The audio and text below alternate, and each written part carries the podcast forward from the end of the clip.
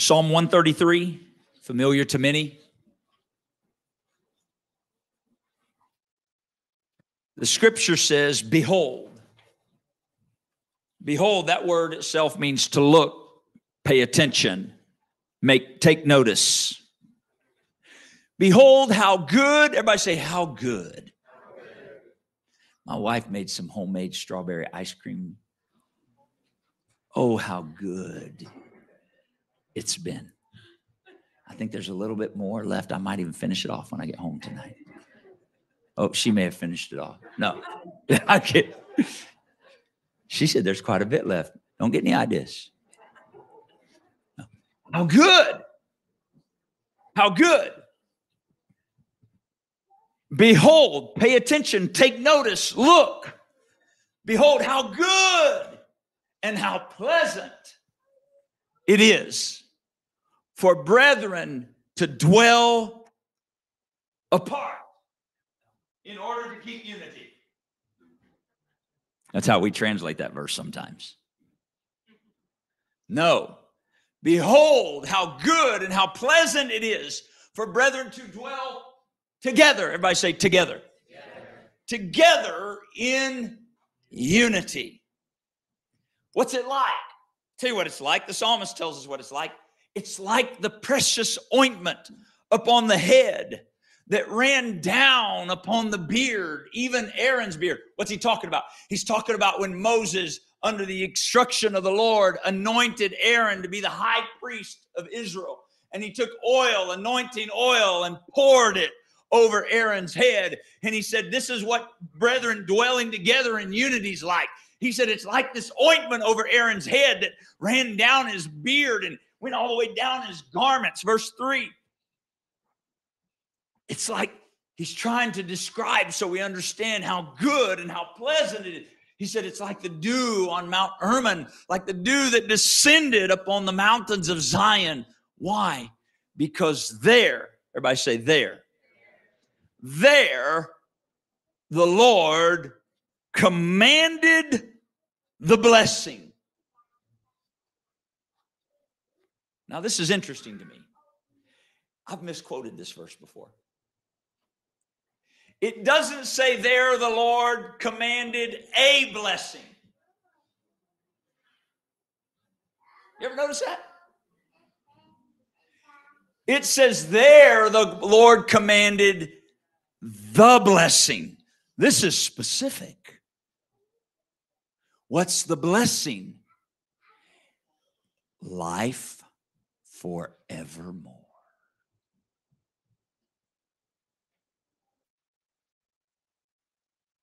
Anybody interested in life forevermore? I hope all of you are.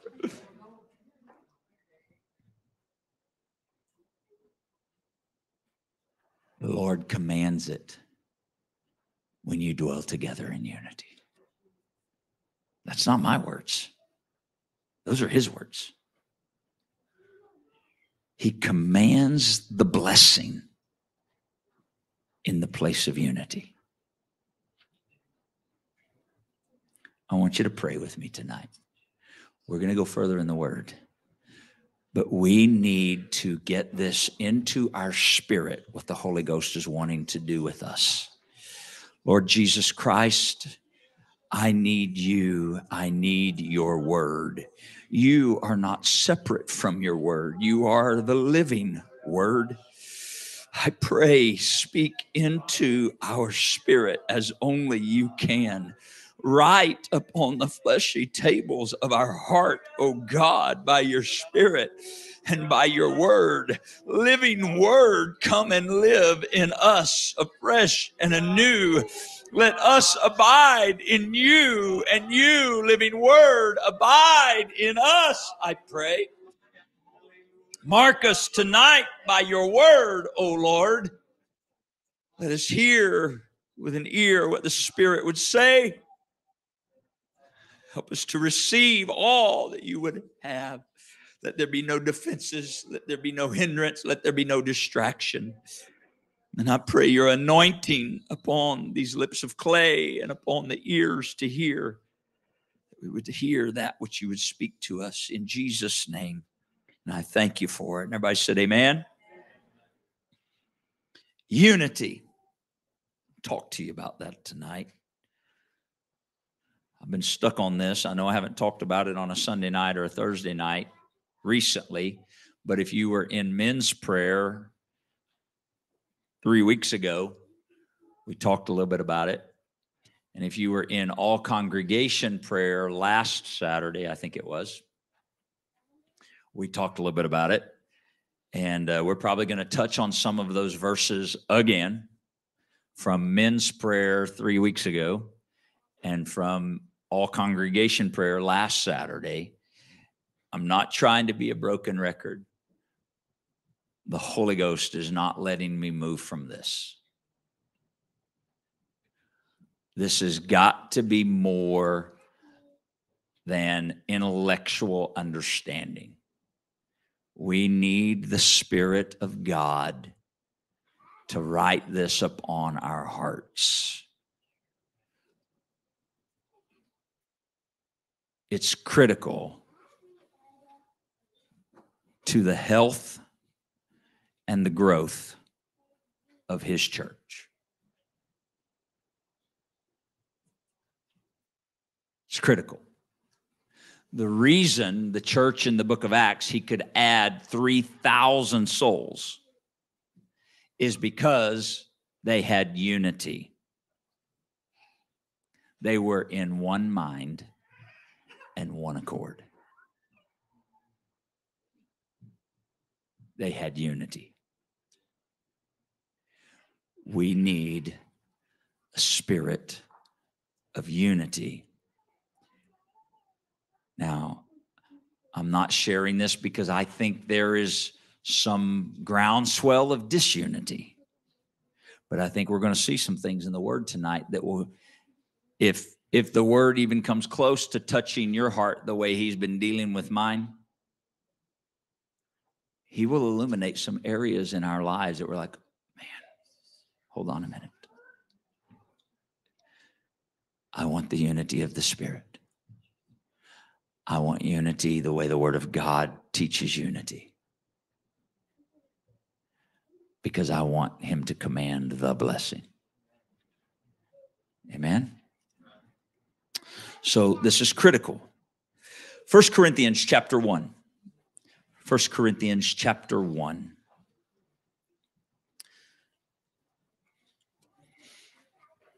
It's interesting to me, as I've already said, we talked about this in men's prayer a few weeks ago, and then we talked about it, not this, but the in general, the concept. Uh, we talked about it in all congregation prayer last Saturday. Uh, Elder Flowers ministered from a different set of scriptures, but he ministered about unity last Sunday or this past Sunday, just this past Sunday. And then I was connecting to the service in Puyallup last night, and Brother Ben Bass was taking a few minutes, and he began to talk about unity. I'm like, the Spirit of the Lord is speaking to his church.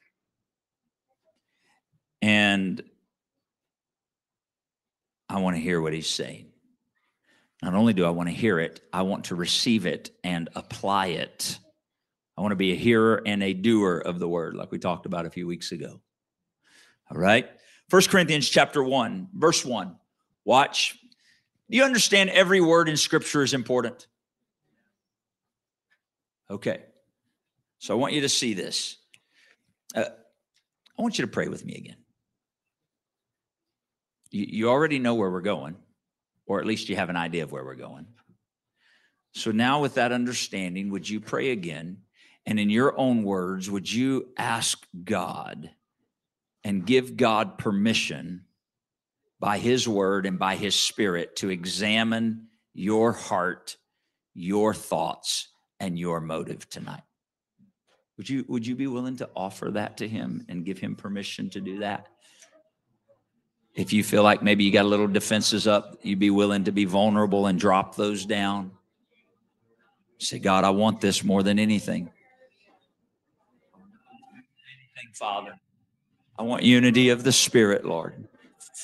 More than anything, I want unity of the Spirit because of what your word tells me about it, because what I see as a result of it. Because I want you, and you are you are a God of unity. You are a God of unity. I pray, let it be in our heart and our spirit, God. I open my mind to you, spirit to you, soul to you. Father, search every corner of my heart and my thoughts. Examine my motives, Lord. I want unity of spirit in every way in the name of Jesus. I want it in the body. I want it in your kingdom, the way it is in your kingdom, as you would order it in Jesus' name.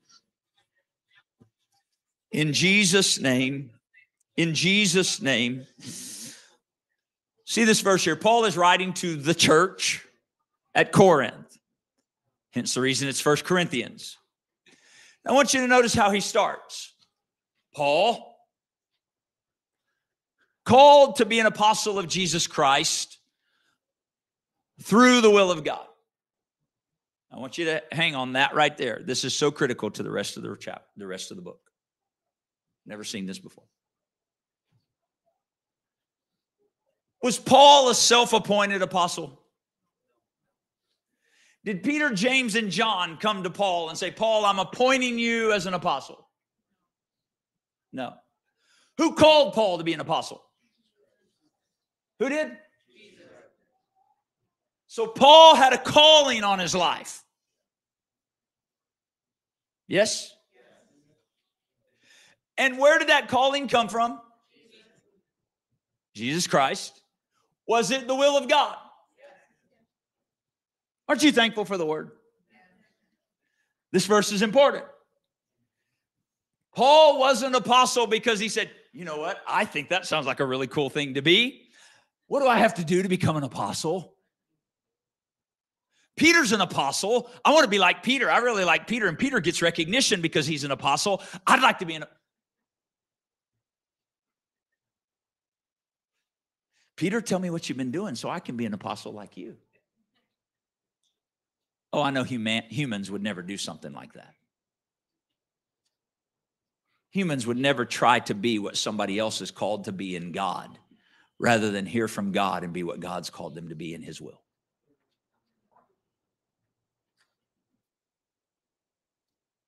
See, this verse matters. Paul was not an apostle because he aspired to be that. Ooh, somebody hear me right now. Aspirations. If you have aspirations in the kingdom, you better make sure they're given of God and the will of God, not your self pursuit. talking about unity. You'll see. Paul started here. I'm an apostle. He wasn't bragging about what he was or who he was.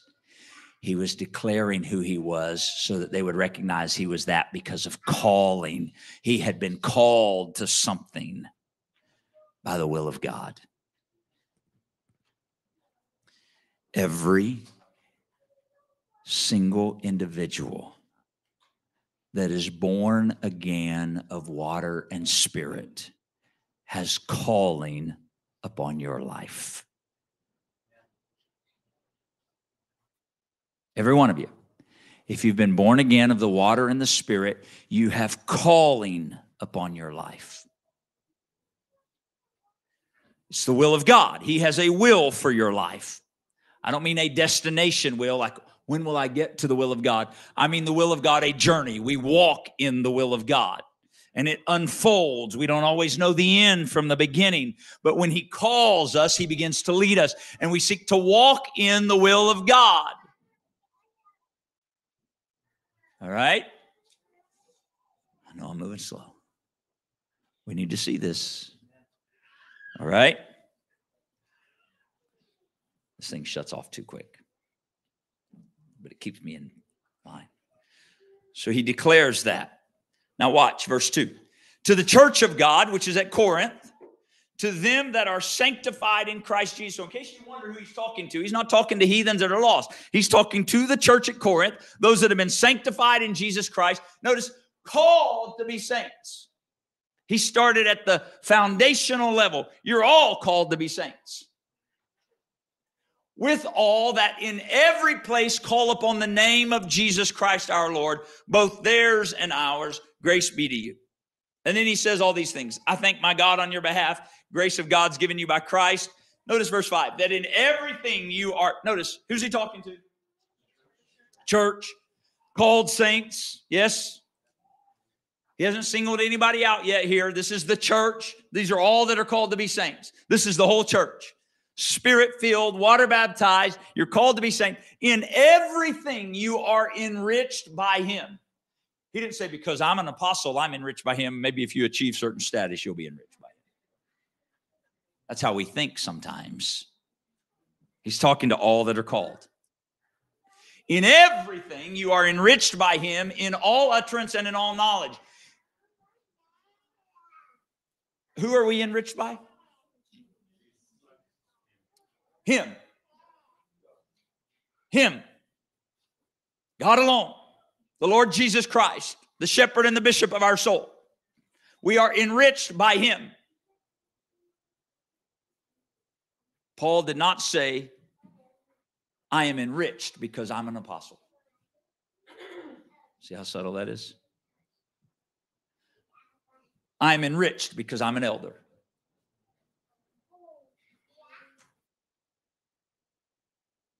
Enriched by him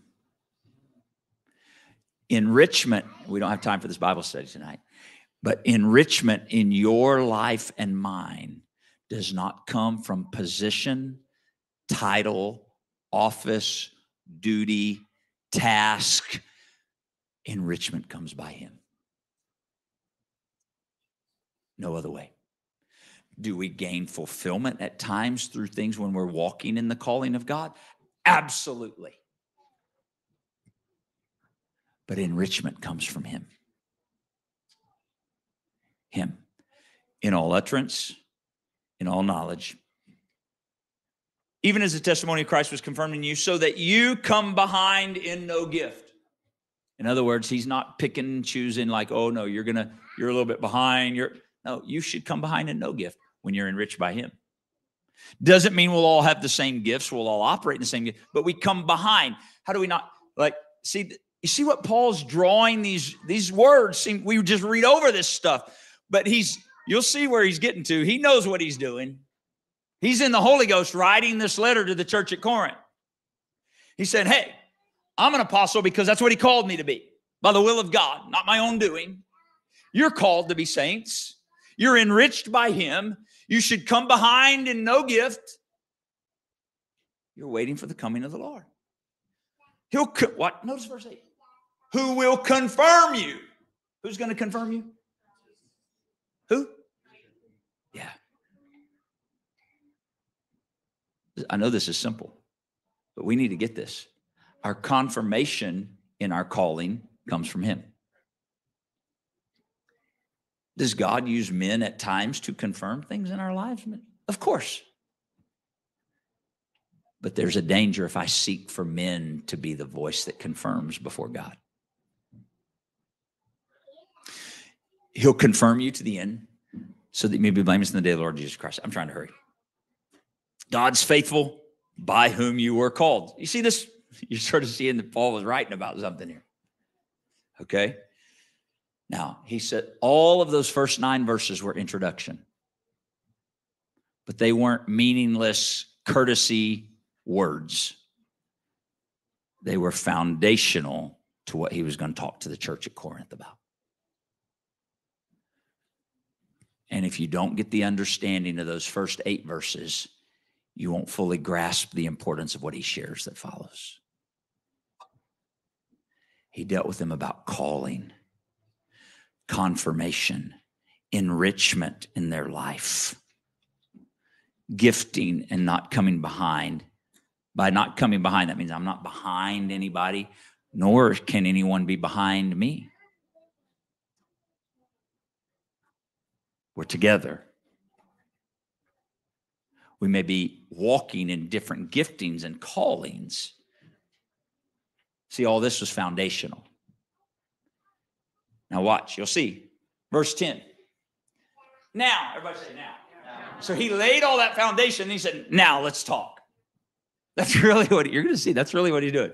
Now you got all this. Now let's talk. Now I beseech you, brethren, by the name of our Lord Jesus Christ, that you all speak the same thing. You guys are all going, when are we going to get to unity? I beseech you by the name of the Lord Jesus Christ that you all speak the same thing and that there be no divisions among you, but that you be perfectly joined together in the same mind and in the same judgment. This is my prayer. This is my prayer. God, by your grace and by your spirit that dwells within us, may we have no division. And may we be perfectly joined together in the same mind and in the same judgment. No division.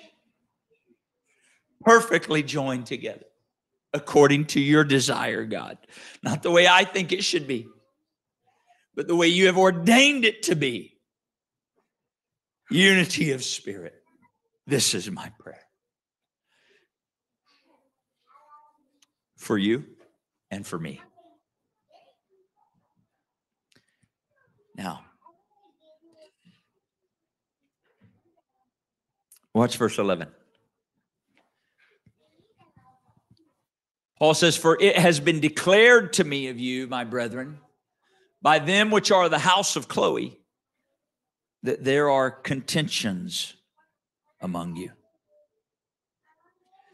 Now, this I say, see, he's addressing all that.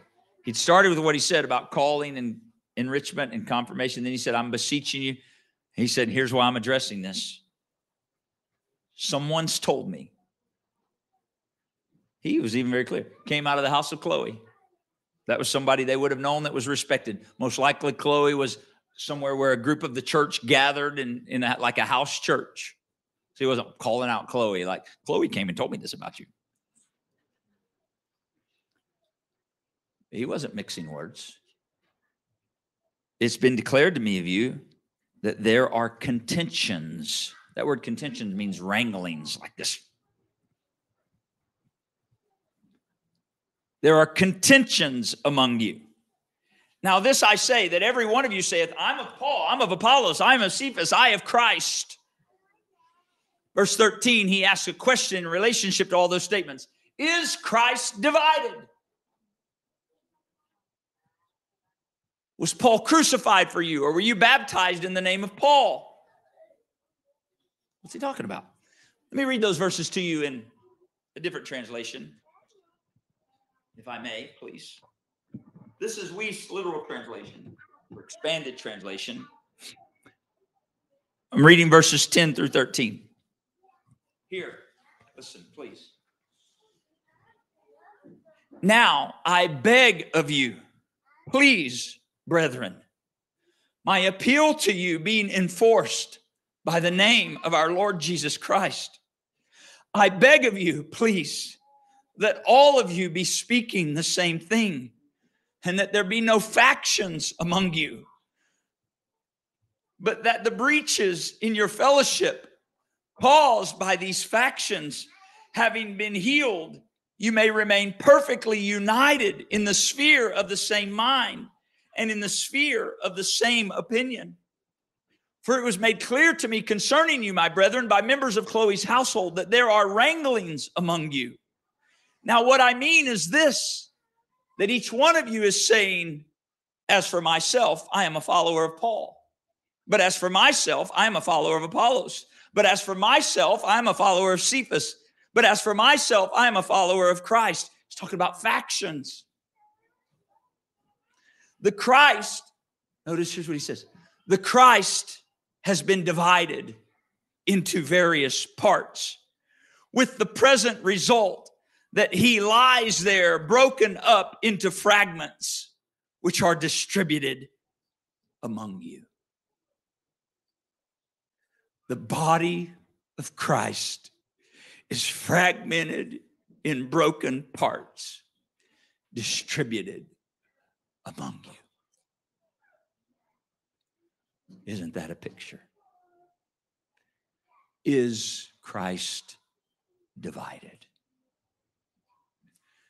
Are you and I the body of Christ?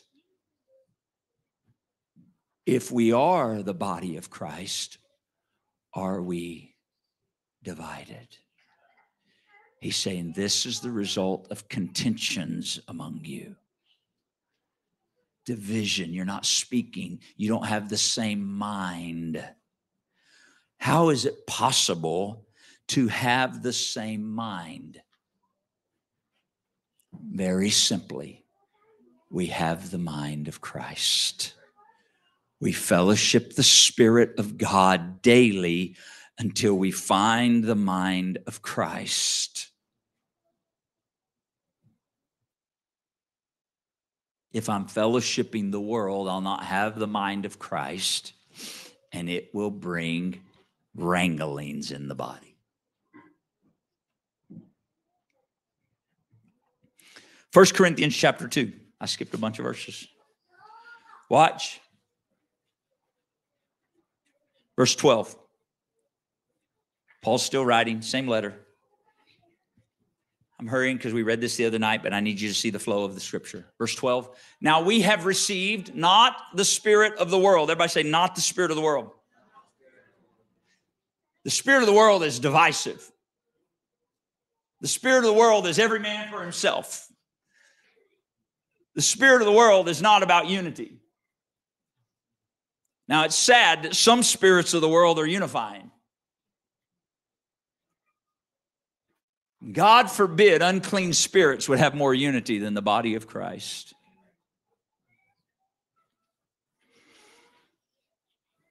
Now we have received not the spirit of the world, but the spirit which is of God, that we might know the things that are freely given to us of God. This is how we have the same mind because we have the Spirit of God. And by the Spirit of God, we know the things freely given to us of God, which things we speak, not in words which man's wisdom teaches, but what the Holy Ghost teaches, comparing. Everybody say, comparing. We're comparing spiritual things with spiritual. We're not comparing natural things. We're not comparing people and places and callings. We're comparing spiritual things with spiritual. Verse 14, but the natural man does not receive the things of the Spirit of God because they're foolishness to him. Neither can he know them because they're spiritually discerned. You show me someone that can't compare spiritual with spiritual. It's because they're walking in the natural. And the natural man cannot receive the things of the Spirit of God. You can't sort of figure them out. You can't come to learn them. The word is clear. The natural man does not receive the things of the Spirit of God he cannot because they're foolishness. You can't know them because they're only discerned spiritually. It's the word. Verse 15, but he that is spiritual judges all things. Remember what he said there in chapter 1? Same mind, same judgment. He that is spiritual judges all things. Yet he himself is judged of no man not in the natural. Some people twist these scriptures. No man can. No natural man, but spiritual things. Okay. Verse 16. Same mind. Remember 1 Corinthians 1, same mind. For who hath known the mind of the Lord that he may instruct him? But we, everybody say we, we have the mind of Christ. That's how we are of the same mind. Do I have the mind of Christ or do I have the mind of the world or do I have my own mind? It'll bring division. The only way to have unity is that we have the same mind. This is why prayer is so important. We don't get the same mind by going, hey, what do you think, Brother Lewis? Hey, what do you think, Sister Autumn? Okay, all right, I'll say the same thing. No, the same mind comes by fellowshipping the head. And if we're faithful to prayer and the word, he will lead us. And I, I, I marvel in a wonderful way, not out of shock and surprise, but I marvel that Brother Ben Bass taught last night about unity, and Elder Flowers taught Sunday about unity, and we had taught Saturday morning about unity, and three, what it's the same mind. Not a one of us got together and compared notes and said, hey, it would be cool if we sort of all. No, the same mind. The Spirit of the Lord is speaking to His church because He's wanting to add to the church. But I'm telling you, this is foundational to Him adding to the church the way He wants to. I mean, he can add one here and one there and one here and one there. And there can be factions, and they'll say, I'm of Paul. And they'll say, I'm of Apollos. Or they'll say, I'm of the Rodriguez, but I'm of the Santos, but I'm of the Mancias, but I'm of the Sanchez, but I, God forbid. God forbid. We're not gathering men to ourselves. We're letting God place members in the body as it pleases Him, but we must be of the same mind. We must fellowship the Spirit of God in prayer daily. We must find out Am I committed to the cause of Christ above all else? Am I in this with my brother and in, with my sister, or am I in this for myself alone? The same mind, the same judgment. We're not creating factions or groups or cliques. We're seeking to find a unity of the Spirit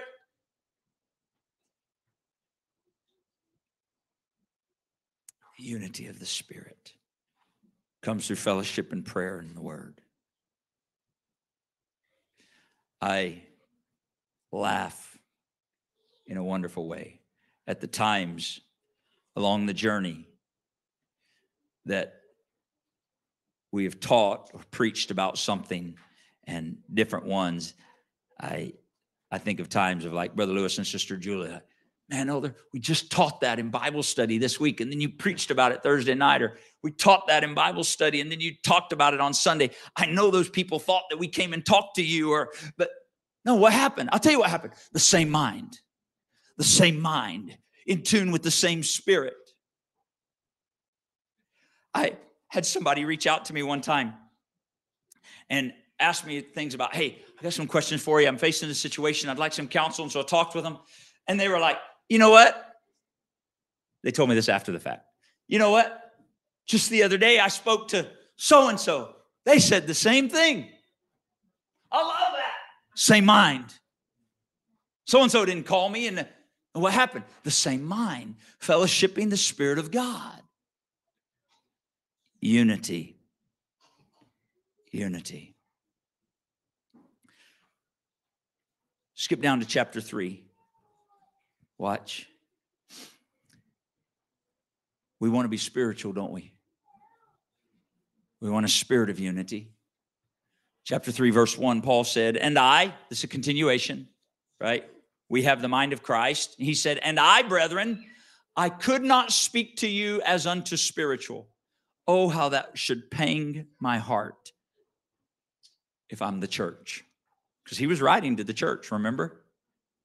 And he said to the church, I could not speak unto you as spiritual, but carnal, even as unto babes in Christ. I fed you with milk and not meat because you weren't able to bear it. Neither now are you able. What? I'd like to give you deep spiritual things to eat, but you're not able. So I have to keep feeding you meat or milk I'm bottle feeding you still. This is what Paul's saying. I, I know his words sound a lot nicer, but this is really what he said. He said, Brethren, I wanted to come and talk to you about spiritual things, but I couldn't. And even now, yet, I can't. And so, because of that, I'm feeding you, I'm bottle feeding you milk instead of spiritual things because you're not able to receive meat. That's what he said. Verse 3, he gives us insight. Why can't I receive meat? Why can't I receive spiritual things? Here's why Paul said, You're still carnal. For whereas there is among you, this is how he said, I know you're carnal. Among you, if I say among you, among you. he's talking to the church at Corinth. He's talking to the church. Among the church, the body of Christ. Is Christ divided? Remember, he's asking. Now he's getting a little closer to home. He said, This is how I know I can't bring you spiritual things of any depth or any substance. Because among you, there's envying, there's strife, there's divisions. Are you not carnal and you walk as men? What? What do you mean I walk as man? Of course I walk as a man. And he repeats what he said in chapter one. One says, I'm of Paul, another Apollos. Are you not carnal? Who's Paul? Who's Apollos? But ministers by whom you believed, even as the Lord gave to every man. I planted, Apollos watered, God gave the increase. So neither is he that planteth anything or he that watereth, but God that giveth the increase. Get your focus on the right place. God that giveth the increase. Now he that plants and he that waters are one. Notice that. Unity. He that plants and he that waters are one. Who cares who did it? Thank God it got done. We're in it together. He that plants and he that waters are one. Well, no, Brother Lewis planted, but Brother Jimenez had to come along and water. No, they're one. They're one. In the will of God, he planted. In the will of God, he watered. Thank God together the body worked and did what it was supposed to do. And God gave the increase. To God be the glory. One.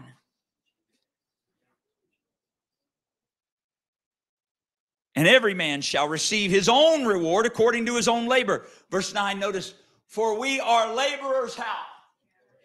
Together. That doesn't mean we're going everywhere together, doing everything together, hooked at the hip, cookie cutter, everything together.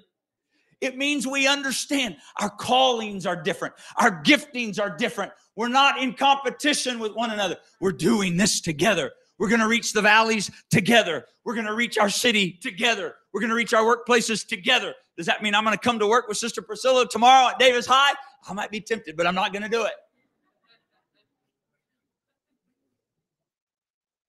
Does that mean I'm going to hop in the truck with Brother Reuben and go start running wire?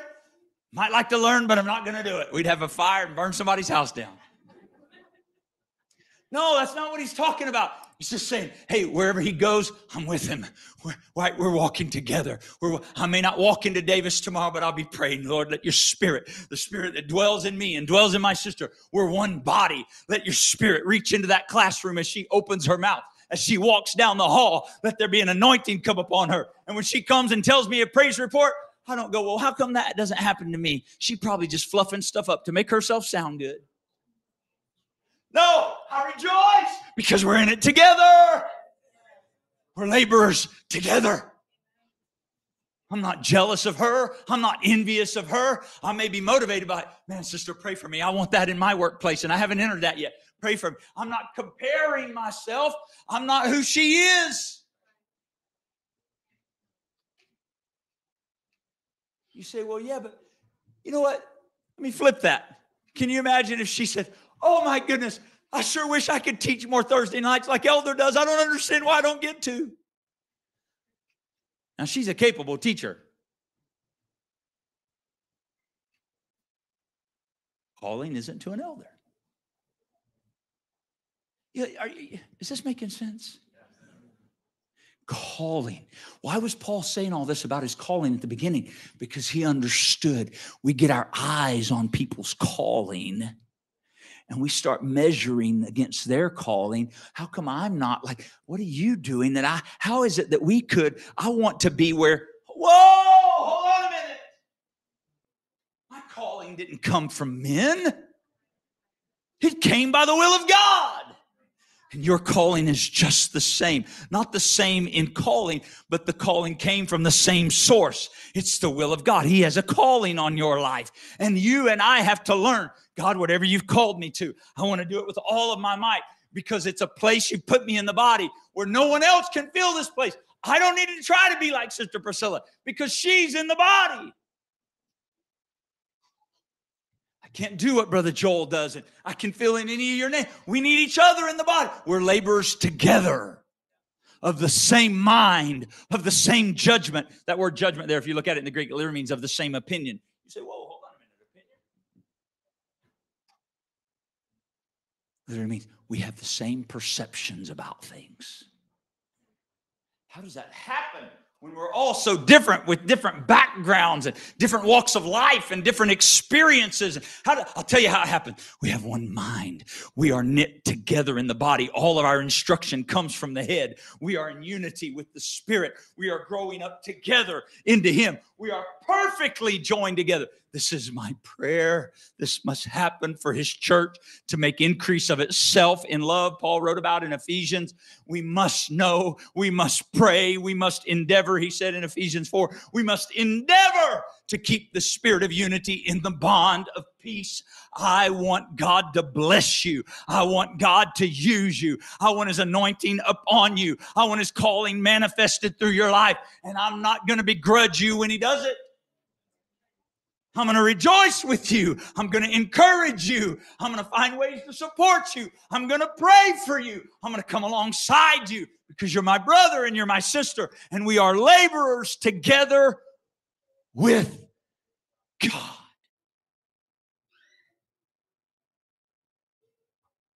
I'm not in competition with you. Not in comparison with you.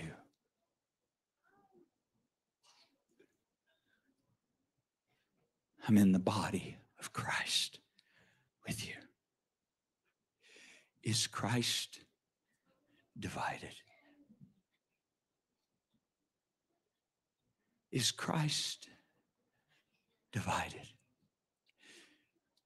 Is the body of Christ broken apart and distributed out because there's dissension and envying and strife.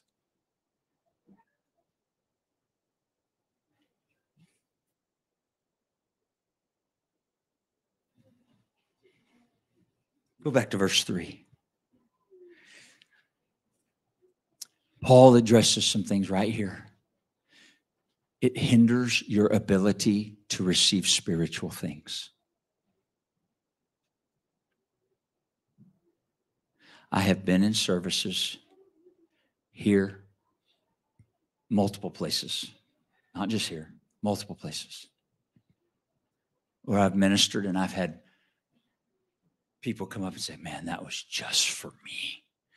What the Lord ministered today, that was for me. What you said about, man, I don't remember saying that, but okay, praise God.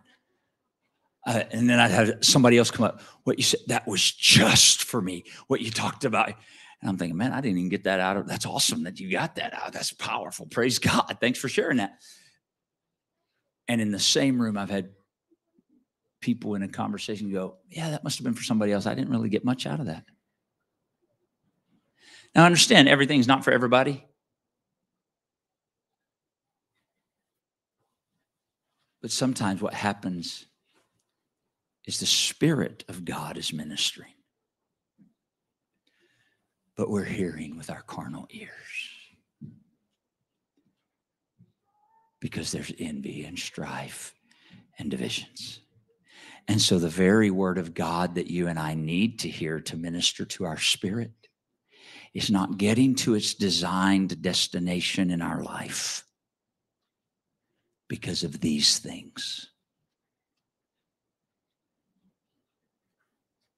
You're saying, I wish God would just talk to me.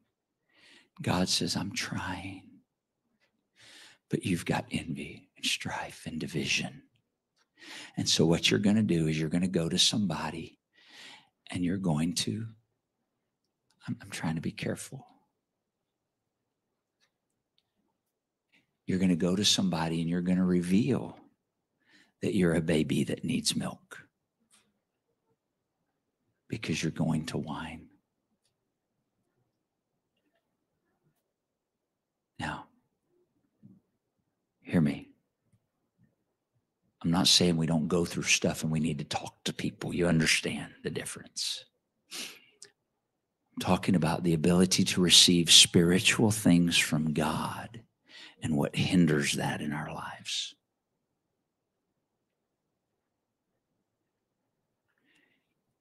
If I let envying, strife, or division get in any part of my thoughts, my spirit, it begins to hinder my ability to receive spiritual things. thereby destroying unity in the body. So, in order for there to be unity of spirit, I must first deal with these things in any area that they are in my life. Is this making sense? You still want unity? You still want unity? Remember, it's where He commands the blessing. Remember, it's good, it's pleasant, it's like anointing oil, it's like dew. I want it. But I've got to submit these things that can get into my life through the years if I'm not careful. So that we can be perfectly joined together. What is envying? I'm glad you asked.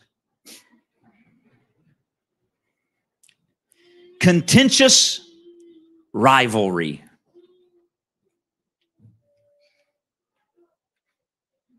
You ever had a rivalry?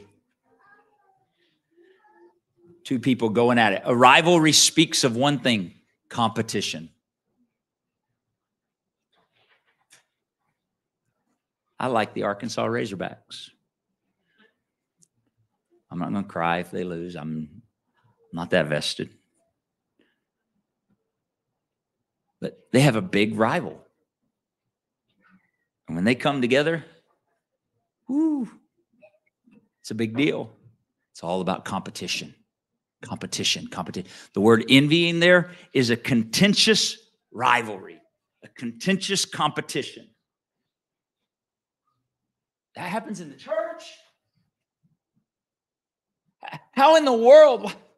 Why would I ever get in competition with Brother Lewis? Why would Brother Lewis ever get in competition with Brother Jacinto? I'm just picking people's names out of random here. Why, why would we get in competition? I don't know. It's our human nature our human nature.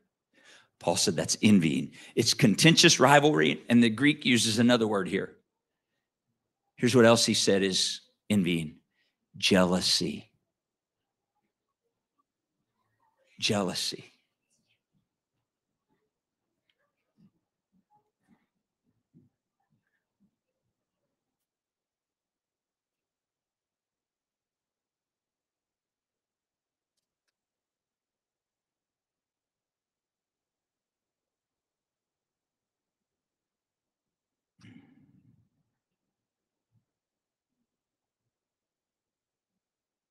You know, it's easy for jealousy to creep in.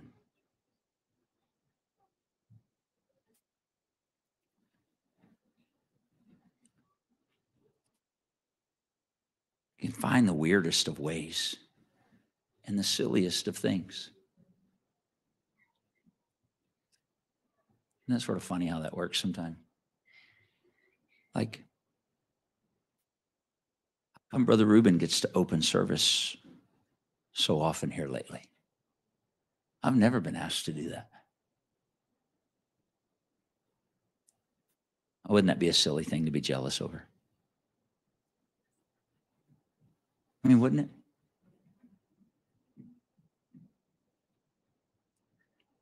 I wish I was as good as Brother Reuben, so Elder would ask me to open service. By the way, I 99% of the time I don't choose who opens service. I've delegated that. I have veto power if I need to, but I, have delegated that. Wouldn't that be a silly thing to be jealous about? That's what that word is envying. Jealousy. Paul said this affects your ability to receive spiritual things. Strife. Contention, there's that word again. Contention keeps coming up. Tension, contention. Ah, I don't know why I want to get around Brother Joel, you know. Just a little, I got to one up him a little bit. I got to prove I'm as good as he is. I got to, contentious rivalry. oh, subtle, passive aggressive statement towards my brother. I mean, I know this never happens in the church. If any of this sounds even close to home, I've got to take it to the cross and lay myself on the altar and say, God, I don't want any of it in my heart or my spirit. I will not envy my brother or my sister. I will rejoice with them. Divisions. It's interesting, the Greek word there it literally means to stand apart. It doesn't mean like separate myself unto the Lord. It means like, you know what? I'll just stick to myself. not hurting anybody. I'm not saying any. Oh, yes, you are. You're hurting the body of Christ. It's an attitude and a spirit. And it's subtle. It's so subtle. It's so subtle. I, will tell you something. I'm being careful here. But I, I'm trusting your hearing in the Holy Ghost. But I'm trying to give you some hypothetical examples to make you think about how subtle some of these things can be that we might gloss over. I can tell you, not proudly, but sadly, in several of the United services along the way, over the last several years. Okay. I know we just had one recently, but I'm talking like over the last several years. I know you're, it, we call it united, right? So we can all come together and be united. And, and God has done wonderful things. Amen. Ministered, we sing great multiple times over the last several years. Something has come up where somebody was bothered about about not getting to do some certain thing when somebody else did after the fact. And I'm like, are you serious? How does this happen? Envying, strife, and divisions. So I have to be aware of those things so that I go, see, usually I'm going, well, you know what? Brother Joel, if he'd do his part, we'd have unity. Say, Brother Joel, I cover three of us real quick. That's sort of nice.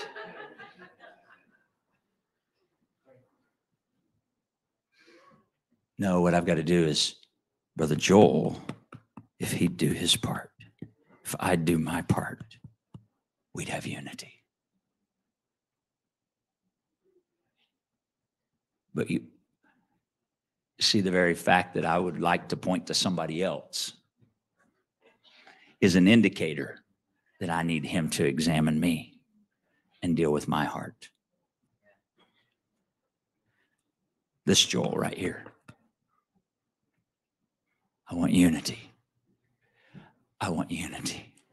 I want the commanded blessing of God in my life, in our lives. Amen. He commands a blessing. You know, it's interesting.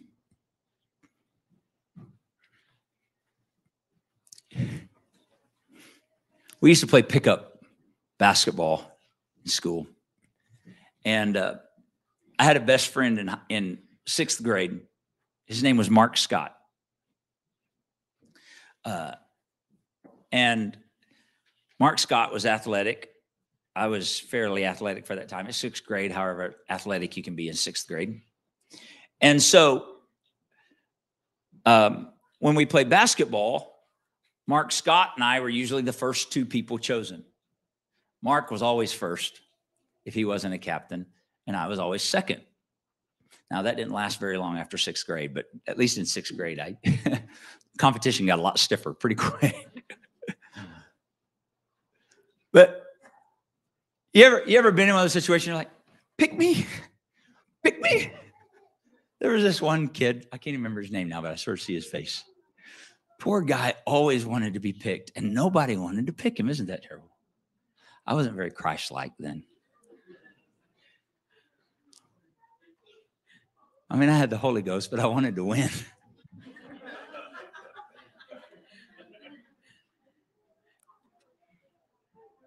say that lightheartedly. But there's two sides of that that creep into our spirit that brings disunity. One is pick me, pick me, pick me. Who chooses? God chooses. God chooses.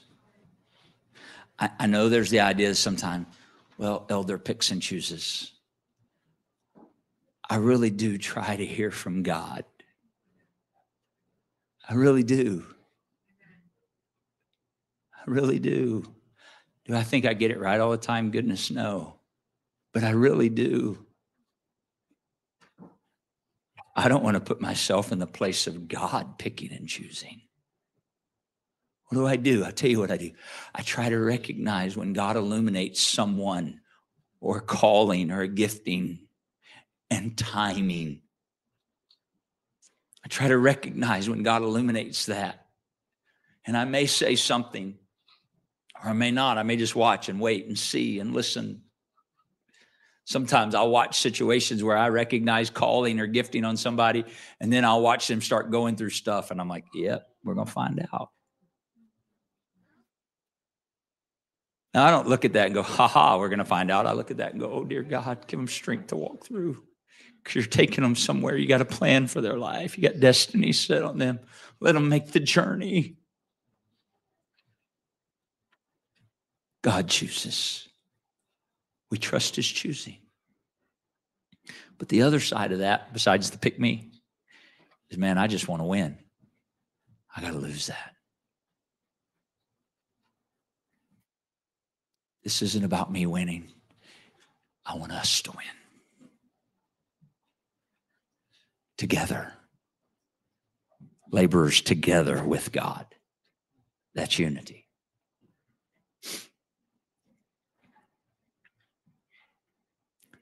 Pray with me. Please. Jesus, in your name, we desire the unity of your spirit.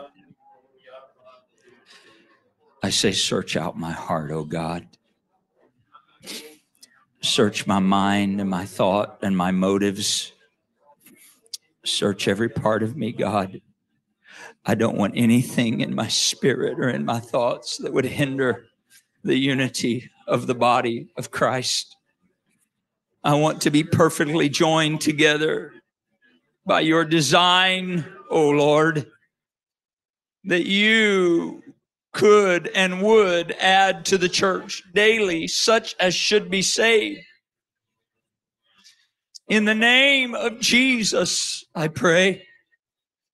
Forgive me where I've competed or compared myself with my brother or sister.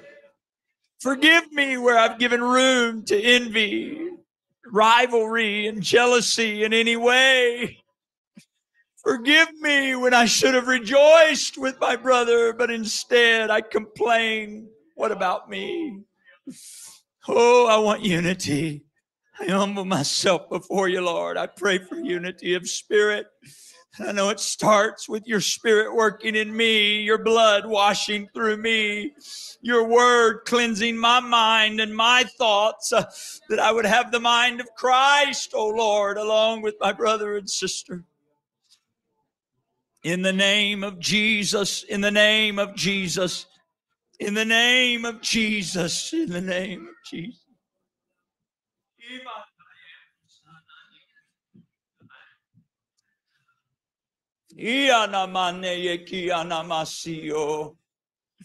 I repent before you, Lord, of any element, any element that would hinder unity in the body.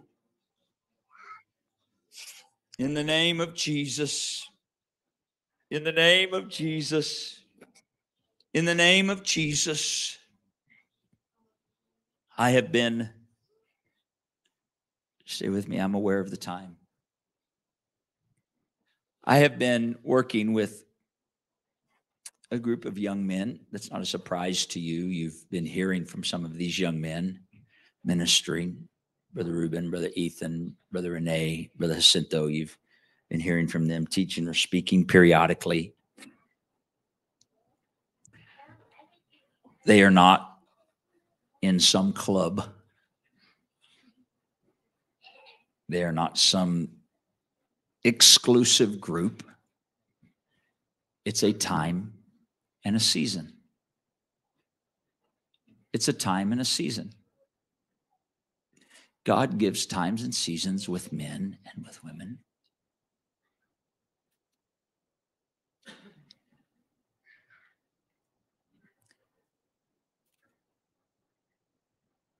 And I, I, realize I'm sort of setting them up for darts now that I've called their names out.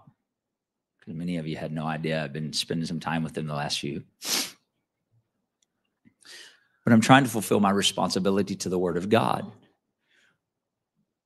Paul told Timothy to take those things that you've learned of me, whereof there's been other witnesses, and commit those things to faithful men who can teach others also.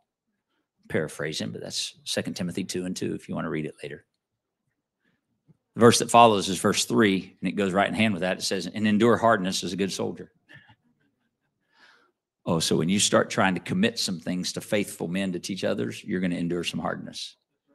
What's the hardness? I'll tell you what the hard part of the hardness is. I've realized you're going to have to deal with people that are going to be jealous, envious, and divisive. Shouldn't be in the body of Christ. Do I think that those four young men are the only ones that are needful of the things we're doing right now, or the only ones that have such calling? Oh, not at all. Not at all. It's just what God has illuminated right now. You want Bible for that? We need we need to get this concept. We need to understand this because it creeps into the body. How come they're using them but not me? Why this? You know what it is? It's comparing ourselves amongst ourselves. Paul said, You measure yourself amongst yourself, and that is not wise. Why is it not wise? Because my measure is not with brother Israel. The only one that can measure me is him. My measure is to the calling and direction of God for my life. It's not to how he uses brother Israel or not. His measure is to him.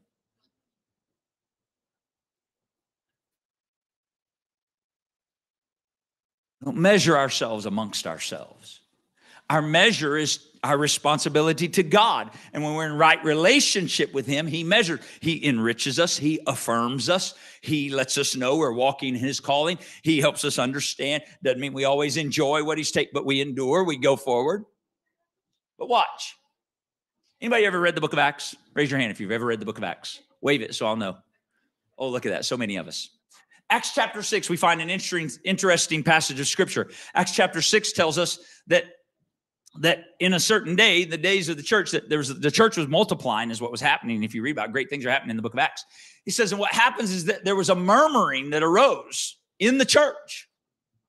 And the murmuring was again between the Grecians and the Hebrews because the widows, the Grecians felt like their widows were being neglected in the daily ministry, the daily service to these widows. And the Grecians felt like, you know what? The Jew widow, the Jewish widows are getting more attention from the church because they're Jewish. And over here, we've got widows that are Greek. They're not Jewish and they're not getting the same attention. And so there's this murmuring. Isn't that funny? So you thought the problem went in the book of Acts.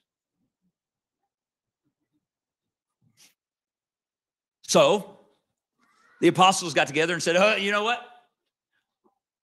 It's not reason that we should leave the word of God and save tables. Now, I, am sure there were some people in the church in that day were going, well, Peter, why don't you come out here and start serving these Grecians? James and John, come on, you can help us serve these Grecian. I saw you once serving the Jewish ladies, widows. Oh, you don't think they were as human as we are? Sure, they were. But watch what the apostles said.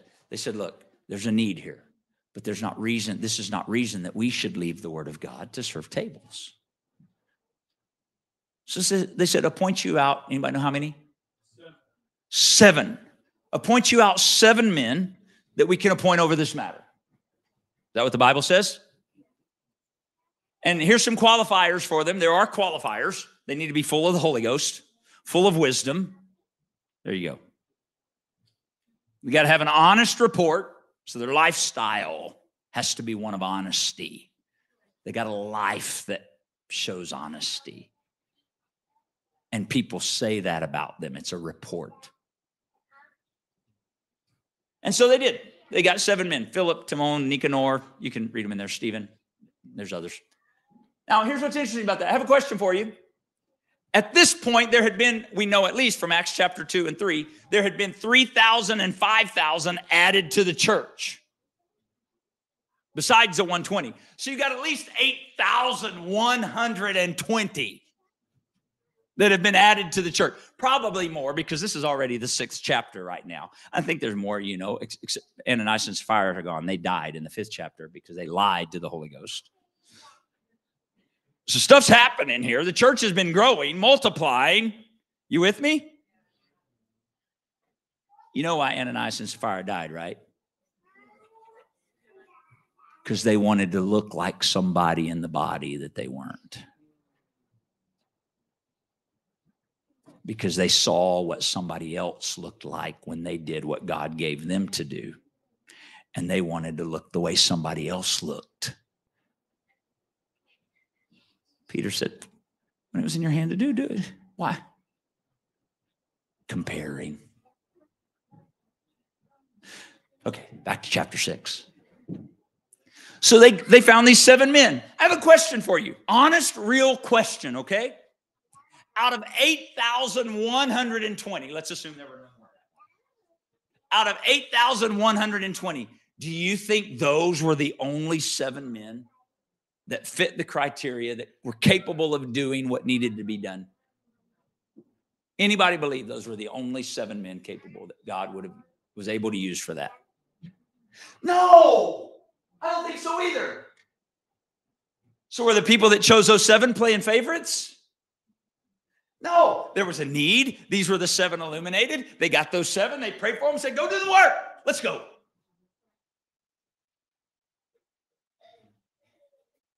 I don't know why they didn't pick me. My name's better than Nicanor. What kind of name is that anyway? Oh, I'm sure there was no such childish thought in the church in those days. Talking about unity. I'm talking about unity. We got to crush that spirit thought idea or attitude of, well, why not me? How come I don't hmm. understand? It seems like, well, I, no, no, it was in the Bible. They chose seven because they needed seven at the time. Trust me, if there was somebody that wasn't chosen, I bet their day came. Oh, and by the way, here's a thought for you and I.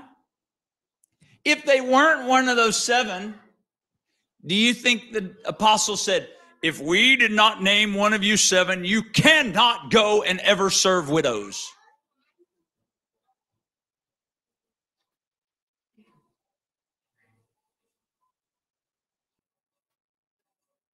So here's the question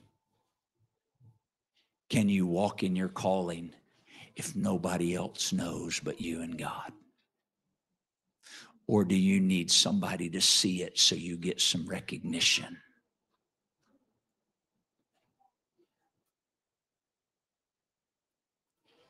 Unity. Unity. I want unity. And these things I'm talking about, the reason we're talking about them is because those are the things we have to guard our spirit against because they try to creep in. I know how the adversary works. He bombards our mind with thoughts and we look and somebody and we compare and we measure. It destroys unity. Stand with me so I'll finish. Please.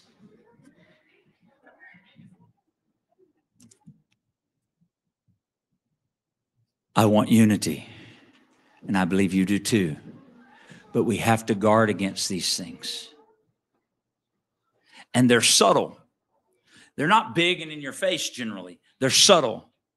And it's a small conversation. Sometimes we try to be really subtle spiritual, but we're really subtle passive aggressive.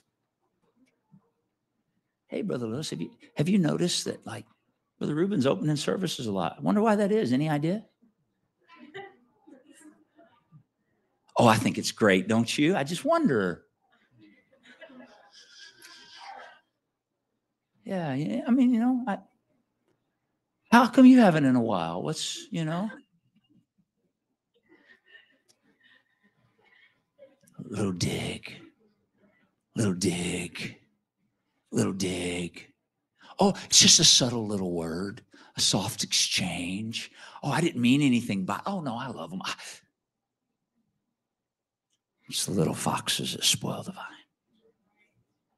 It's the little things that destroy unity. It's the little things that come in and divide between a brother and a brother, a brother and a sister, dividing, separating, pushing apart, so there's no unity and God can't command a blessing. I am not in competition with you.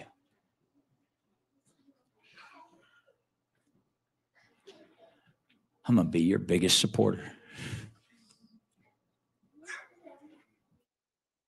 If you're walking in your calling. If you're walking in your calling.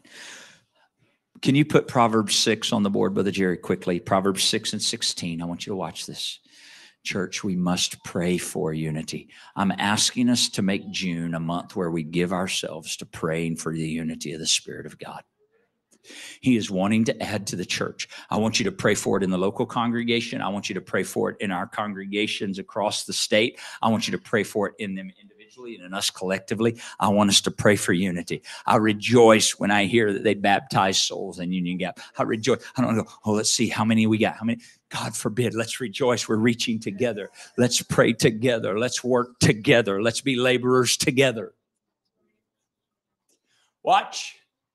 These six things does the Lord hate.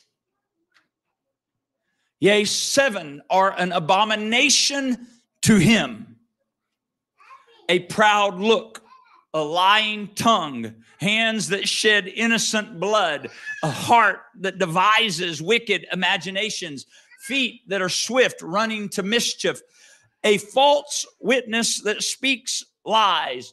In case you're paying attention, Twice he mentioned lying as something he hates. That's just a side note. Leave that verse right there, Brother Jerry. And this is something the Lord hates. He, this is this is one of the few places or rare places in scripture where you find that says the Lord hates a he or a she.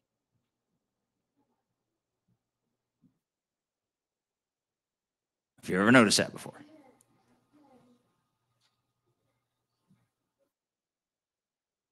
He that soweth discord among brethren. Is there anything coming out of my mouth that could be divisive in any way? That could cut and separate in any way? that could put a brother against a brother or a sister? Is there anything that would, the Lord hates he that sows discord among his brethren?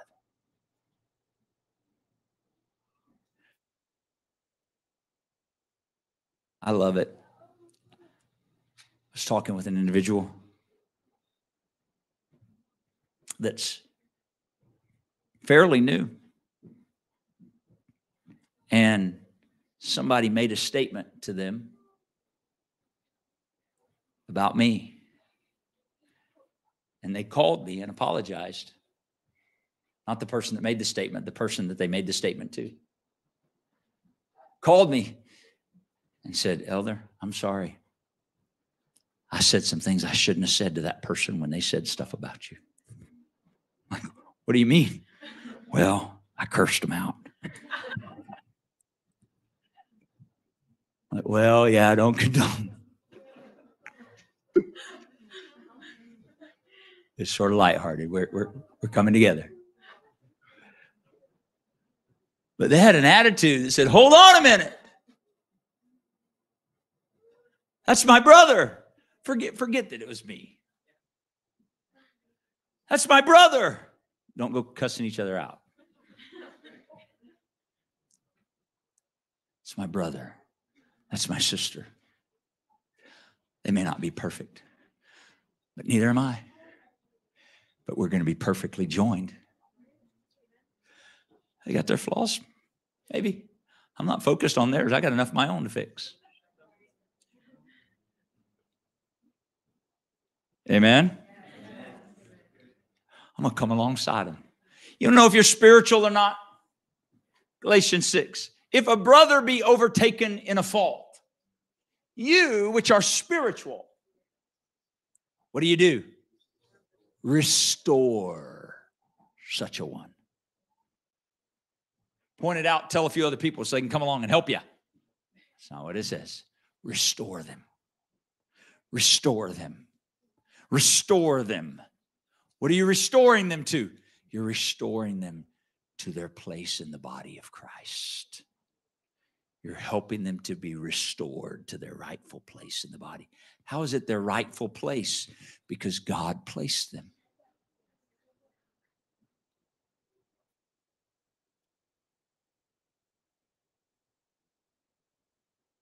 Oh, it's late. I'm not apologizing. I know what time it is.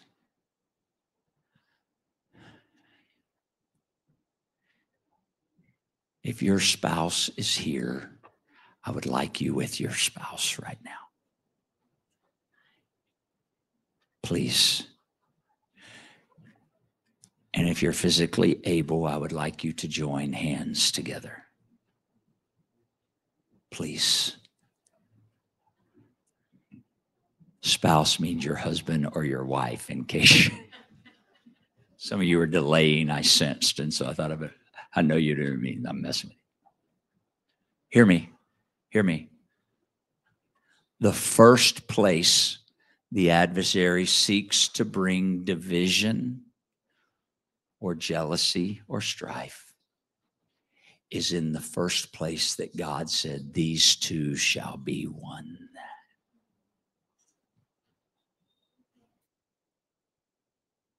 It's the first place. I'm still waiting on my wife to come and take my hand. Awkward. No, I'm kidding. I'm just messing. love my wife. We must pray for unity in our marriages. And it's the same thing the mind of Christ. Not, well, I want my way. No, no. Mind of Christ in our home. I want the mind of Christ in our ministry. I want us to pray right now, husband, wife. Now, I realize many of you are standing here and you don't have a spouse with you or you don't have a spouse yet. Pray for us. If you have a spouse and they're not here, pray like they're standing there holding your hand right now. Okay? And let's pray together. Maybe if you're wanting a spouse and you ain't got one, pray God, give me one that can be in unity with you and me. Lord Jesus, in your name today, I thank you for the sanctity of marriage.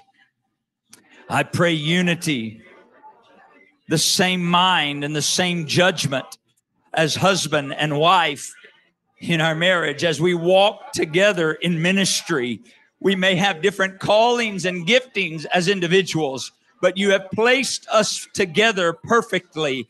Let us be perfectly joined together. Where the adversary would seek occasion to divide, I take authority over any spirit of division and I pray unity in our homes and in our marriages, Lord, that you would be glorified in them and through them, that our marriages would be a testimony to the world of a home knit together in love of God. In the name of Jesus, I pray. In the name of Jesus, I pray. In the name of Jesus, we desire and seek after unity of spirit, the same mind, the same judgment, perfectly joined according to the will and the word of God. Search my heart, my thoughts, God. Let it be according to your will and your design, I pray. In the name of Jesus, in the name of Jesus, in the name of Jesus, In the name of Jesus. In the name of Jesus. Hallelujah. Let any action or attitude of my heart that brings division in my marriage reveal it, Lord. I submit it to you in humility and I pray a heart and attitude of repentance before you, God, whereby my wife and I walk together in unity of spirit. In the name of Jesus, in the name of Jesus, in the name of Jesus. In the name of Jesus. Now, you can't just pray that tonight. You got to pray that every day in some way, form, or fashion. You got to pray that every day. We need unity. It starts in the home.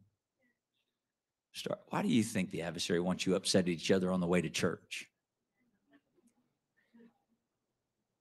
Because if he can get you upset at each other, and then two upset people that are part of the body come together.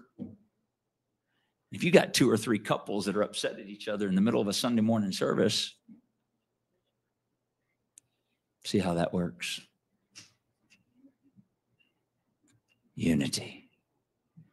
Unity. Unity. We're going to stay on this, not tonight. I'm going to let you go tonight. The Holy Ghost has to do such a work in us. Here's why He's going to add to the church and he can't risk adding souls in any multiply I can't even, I don't know if the, what the word would be in any form of multiplication exponentially if there's not unity. Oh, he there may be one added here, one added there, and one added here. But he can't add till there's unity. Amen. You want unity in the body? I do. Thank you for raising your hand, Brother Raphael. My hand's with you. I like that. That's I'm committed. Amen. Would you greet your brother or sister tonight? You're dismissed in the beautiful name of